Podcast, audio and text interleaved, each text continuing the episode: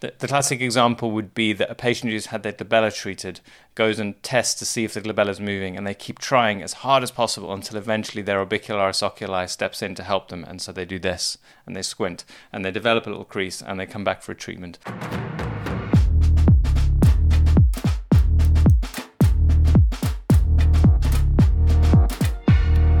Welcome to the Aesthetics Mastery Show. I'm Dr. Tim Pearce. Hi, I'm Miranda Pearce. And today we're talking about botulinum toxin follow ups. I just had a follow up myself and I thought there's actually quite a lot to this. There are lots of ways I think over time you can reduce the number of follow ups that are, are, required. You can improve your understanding of how botulinum toxin works in different phases. You can reduce the cost to your clinic and you can reduce the, the waste of time sometimes that occurs if people have unnecessary follow ups. So let's dive in. So, first of all, tell us about what treatment you had. Before I start, if you're looking forward to learning something, give us a like and I'll do my best to deliver. Uh, so I just have a little bit of treatment in my forehead and frown because it just softens the lines. I leave about a year between treatments normally, uh, and I don't mind when I've got movement. I just don't like it when I see the lines becoming ingrained. It makes me feel uncertain, like I'm deteriorating. Mm. So for me, I'm a certainty-driven client, uh, one of those who just likes things to be in order, and then I'll I'll move on and not think about things for for ages until it starts to fall apart again. And you had a tweak yeah, just a little bit of asymmetry. Really common reason to have a follow up, and I just you know popped into the advanced Botox course, and uh, and and uh, Dr. Sharon did a little tiny drop just to get it right. So, should we be doing Botox follow ups as a matter of course? Uh, so I think there's two different stages of your career. I think when you start out and you've and you're just learning the trade, it's actually very helpful to get your patients to come back for a follow up because you're it's like with anything. There's one thing knowing the theory. It's an entirely different thing getting experience, and it's a great way to get experience is to get people back. Have a look at the pictures that you've taken. I recommend marking up and taking a picture of that of the of your patient because then you can see exactly what each injection actually did, and there is no substitute for that kind of learning because you'll actually see it the effect with each injection and then you can you can learn and adjust with that individual patient but also you gather this more global wisdom about how things really work in real life and the second phase? So the second phase is you know what you're doing and you don't want people to come back for no reason uh, because it it it costs you a lot of time. There's a sense that maybe you should treat them because they've made the effort to come back, uh, and there's a lot of unnecessary time and expense if you if you're doing unnecessary follow up. So great for learning. It's probably not good long term in your business to follow everyone up, um, but there's a stage where I think it's good. I think it can set a culture as well within your business. Patients come to expect a top up. I mean, top up's a dangerous word anyway, but it's almost like they haven't got their money's worth unless they're coming back in for more. Yeah, and once again, the way around that is to educate your patients on what the follow up is for, and also to educate them to assess themselves properly. A little bit of self triage. You know, we do it with complications. You want your patient to know what to look out for. You can do the same with a with a toxin follow up. So if this happens, come back for a follow up. If this if it's not that, then wait. You know, the, the classic one we certainly remember in the early days getting caught with is that they you don't educate them on the time course. So they ring on day five saying I've got asymmetry, whereas by day nine it's gone. So when should we start to think and prepare like that for follow-ups? Yeah, so your your preparation for follow-up starts before you do the treatment because it's that key component of, of educating your patient so that they've got the a simple algorithm of, of when to call you and when not to call you and how it will play out. Because uh, the uneducated patient who've never, never had a treatment before or the naive patient's a better way of explaining it where, can cause a lot of case noise trying to gather the certainty that they need. So they're not sure how it plays out. They ring back 24 hours later saying with questions. So that's a sign that your consultation hasn't prepared them fully, or maybe your, the, the literature that you share with your treatment. So if you've got a good aftercare leaflet that's also informative, that will reduce the number of, of uninformed or, or unnecessary follow-ups. So, what do you find are the main reasons that patients are coming back for these follow ups? Uh, so, I think there are probably five categories of follow up. And the first category is the, the ones about efficiency for you. So, once you know your trade and you don't need to learn that much more from following up each patient, um, you don't want patients, patients coming back for no reason. So, the unneeded follow up. There, there are various reasons why patients might come back for a follow up when they don't actually need one. Um, the most common is, as you've just touched on, you can just be in the routine of it you some clinics give the impression that that's just the process and i'm not saying it's definitely not the process, but it's if you have a patient who thinks the, the whole thing requires treatment follow up, treatment follow up, they'll come back re- regardless for as long as they need to. Um, well, as long as you treat them. So you might that requires re-education of your patient of how you prefer to do it, which is here are the signs of a completed treatment, and if you're happy with that, you don't need to waste your time coming back for another treatment. The, the next common section and it also depends on what people are putting out in their marketing how they communicate with their patient but this idea that it's part of what you pay for means if you don't come back it means you haven't got everything you've paid for in some people's minds so that's also another re-education that you need to do you need to explain that uh, and I believe this is true as well. If you've got zero movement and you treat again, you don't necessarily get any increase, any benefit. You're having an injection with no benefit ultimately. What about this one? Used to always confuse me, to be honest. Is if someone wants a subtle treatment, so they don't want full frozen, so they're having fewer units, will that then not last as long as going in with the full wham? Uh, yes, I'm pretty sure that the evidence supports that a, a semi treated muscle that still has movement is going to rebound much quicker. And this is one of the reasons I'm, you know, a, a lot of people do that because they're afraid of looking over treated and overtreatment is usually a lot more complex than than just your frown line not not moving. So people um, are unnecessarily worrying. They request something that feels much safer, but then they, they actually quite like it when it's not moving, and then you need to retreat them again. And it's one of the reasons why we never uh, offered a price differential because if they get the idea in their mind that you're you, you're using less product, therefore um, it should be cheaper. Whereas actually for you, it's the it's it's twice the amount of time, and they end up having a follow up sometimes, which means you use a similar amount of toxin, and, and it's basically a, not a great thing for your clinic um, de- depending on the patient and how they understand it. But if they're more than happy with with a basically full movement back, but a fading of their lines at, at two months, then that's okay. But if they're expecting it to stay for four months and you've only done a quarter of the dose, well, that's obviously not going to work. Any other reasons why people are having these follow ups in the first place? So some patients will do a special routine to see if their toxin has worked properly. I think most people test it, especially if you're new to it. It can be a big event, you know, that you've had a treatment. You go home and study your face, and quite often they will pick up things that are either normal or they they test and test until they finally manage to recruit an additional muscle to create the same movement and they, they get their frown lines back. The, the classic example would be that a patient who's had their glabella treated goes and tests to see if the glabella is moving, and they keep trying as hard as possible until eventually their orbicularis oculi steps in to help them, and so they do this, and they squint, and they develop a little crease, and they come back for a treatment.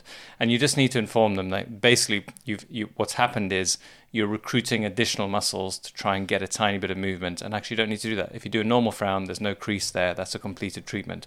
Otherwise, you would just end up in, injecting the, the glabella when it's not even the glabella that's causing that crease, and they're, they're using these additional muscles. So they just need edu- informing, and patients don't mind that. Probably the trickiest one for new injectors will be the the mismatch in expectations. So um, classic one is a relatively deep line that's fading, and at two weeks they come back and say it's not gone yet. I need a top up, and you need, just need to make sure that they understand that the the effect on the muscle peaks maybe at about two weeks, but the effect on your skin is continuous as long as that muscle's not re- reawakening the wrinkle, I would often say. So if you have no movement, the line is fading. If the lines are deeper, it does take longer than two weeks. In fact, it might take two or three years in someone with a very deep line for you to really get the most out of what a continuously still area will do for recuperation of the skin. So um, they just need to understand the difference between muscle relaxation and the wrinkle actually fading. They're two different things, really. So, what's the next category of follow up? So, next common one might be just simply underwhelming results. And uh, I don't mean those kind of the muscles had its full effect, but the skin hasn't faded, like we just mentioned, but more that there's still lots of movement and lots of movement. So you need more treatment because it hasn't seemed to work. And obviously, there are, there are many different reasons that can happen. Um, some patients just require more. I think there's a there's certainly a cohort of very cautious injectors who put a little bit less in to make sure that they're safe, um, and they have will have a high rate of follow-ups. And then there are also those who maybe have priced themselves in a slightly uncomfortable position and they're trying to eke out as much as possible, uh, and that you, you pay with the follow up rate if you do that some patients just don't respond as easily as as well. So you get pe- people who just need a bit more. Some people have bigger muscles than average. Um, sometimes it's to do with aftercare. So potentially, if you got very hot right after the procedure, maybe you've washed some of that toxin out of the out of the intracellular space. Uh, instead of it allowing to settle on those nerves and actually do the job it's meant to do, it just gets washed into the systemic circulation. So, so those are the broad categories. And what about people who don't respond? Would you try and give them a different toxin brand? Yeah, if you have an, a non-responder, um, you can just try topping them up first. That's normally what you do. Keep it simple, and, and quite often they just need a bit more. Um, the next the next thing to try would be to try something different, and you're you're basically implying is there some sort of immune um, part of this resistance. So they've got an antibody to some part of the toxin, and therefore it's not working. That's actually very rare, though, um, but it does happen. I, I've heard it certainly put out there by the by the reps that it's so rare that you needn't really worry about it. But I've absolutely had patients who just do not respond at all to one brand. Actually, to all of them, and and mm. it's very upsetting for them. I mean, I remember a couple of times going through this process of telling someone, look, there's nothing that I can do with this anymore. We've now tried all three doses. In fact, I even tried a type B toxin as well, and that none of them seem to give a, a, a significant response. So I can't keep trying, and they get very upset because you've closed off one of the avenues for them to maintain themselves.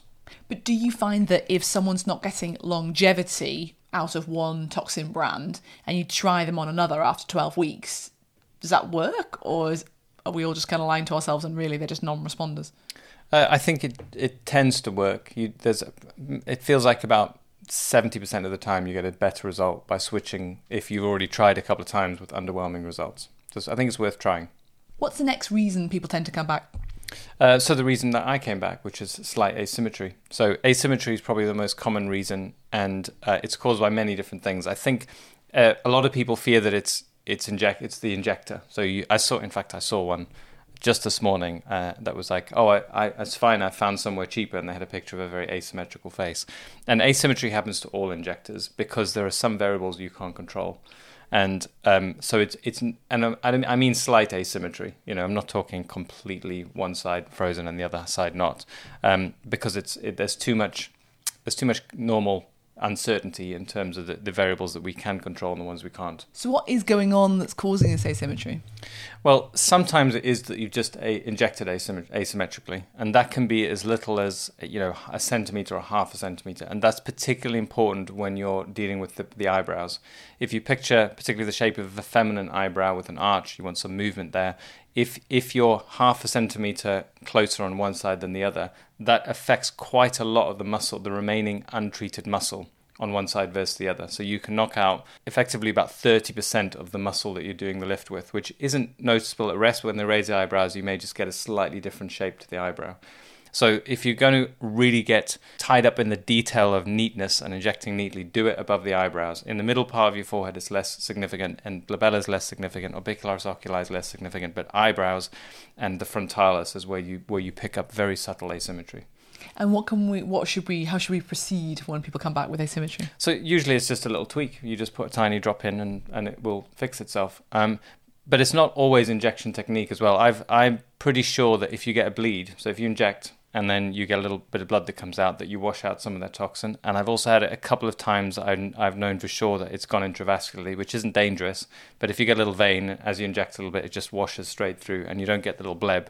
And that means it's not in the system, but you're not necessarily confident enough to then re inject the same area. So sometimes that's best left to the follow up. So you've alluded to marking up perfectly would you ever mark up someone deliberately asymmetrically because they are asymmetrical?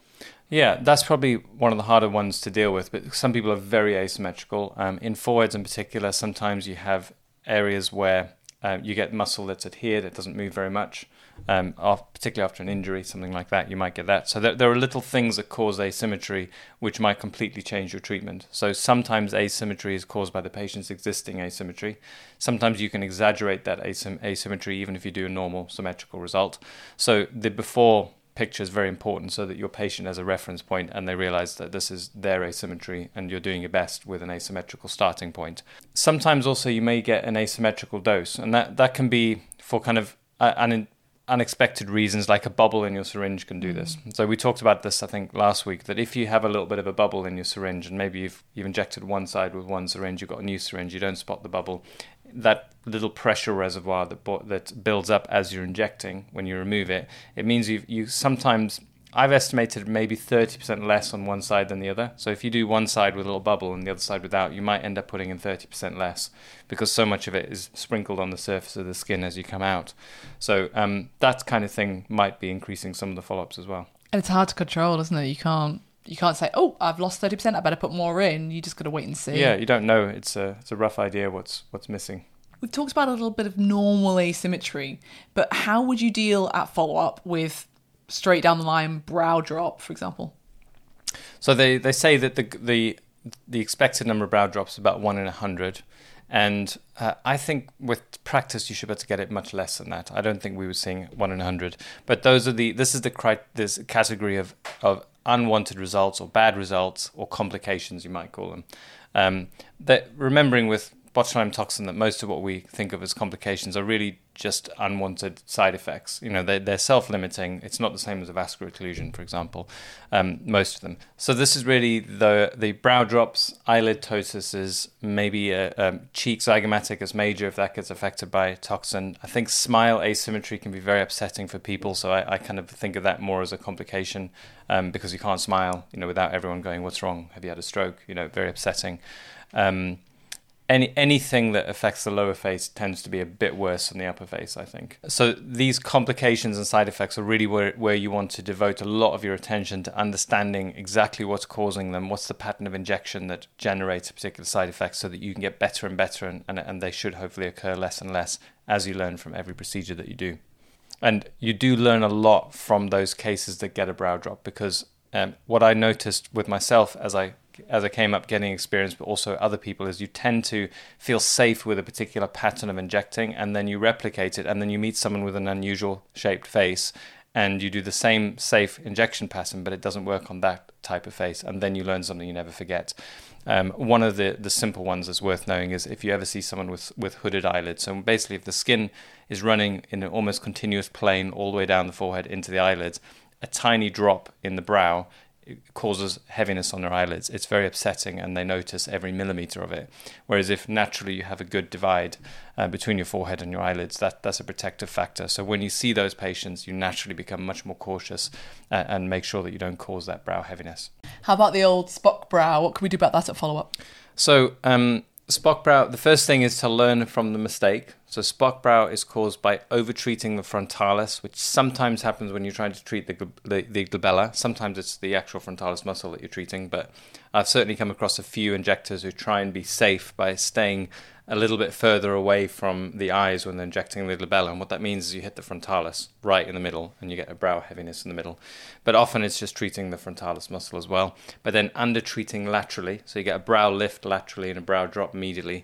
And it's that seesawing that causes the lateral brow to come up and the medial brow to drop.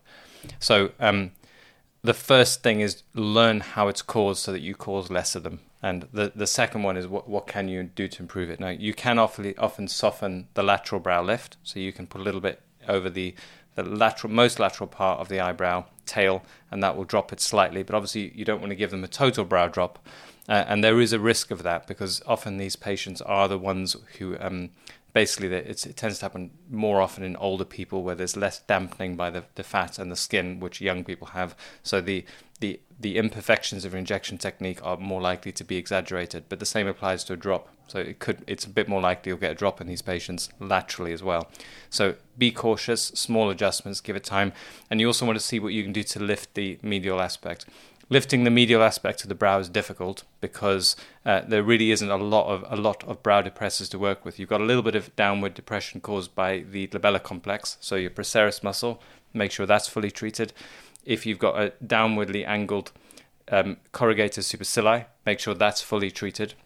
And then the last muscle is orbicularis oculi, which does pull the eyebrows down medially. It's not particularly strong, but you can treat it by injecting superficially, often within the eyebrow, and that will just give a little bit of relaxation and maybe add a millimeter or two. Um, but what I, the main thing is to get make sure your patient knows this is temporary. It's going to get better. It'll lift, and you can learn from it next time and do a better procedure as you learn from each individual patient's face which is probably my, one of my top tips for follow ups, is that every patient that you treat should know that every face is unique and we're learning each time you treat someone. So as long as you're learning, the side effects should get fewer and fewer, and they should get have fewer and fewer follow ups, uh, and it should be easier to get the result that they really want. Any other subtle follow ups, particularly the lower half face? Yeah, I think the lower half is trickier, um, and it's uh, probably the most common is when you treat a gummy smile is the patient doesn't like the dynamic result. So, and this is one of the, the, the, issues with gummy smile in general, which is you get great before and after pictures, but as the patient is smiling, um, they look different to their friends and family because it's not their normal expressive face. They can look great in a picture, but it, it sometimes is described as a sarcastic smile or not a genuine smile, um, and that's that's one of the the rarer reasons why people have follow-ups is that they there's something about the movement of their face that they miss. Uh, or that is different, and then they wish that you could fix that. Now, unfortunately, with most of the toxin treatments, if it's as simple as that, you might be able to do less next time, but you're probably going to not be able to treat it with more toxin this time. So you just have to give it some time. So I hope you found that useful. Make sure you download our free guide to common Botox injection patterns in the description. Um, make sure you like and subscribe, and we'll see you next week. Take care. Bye.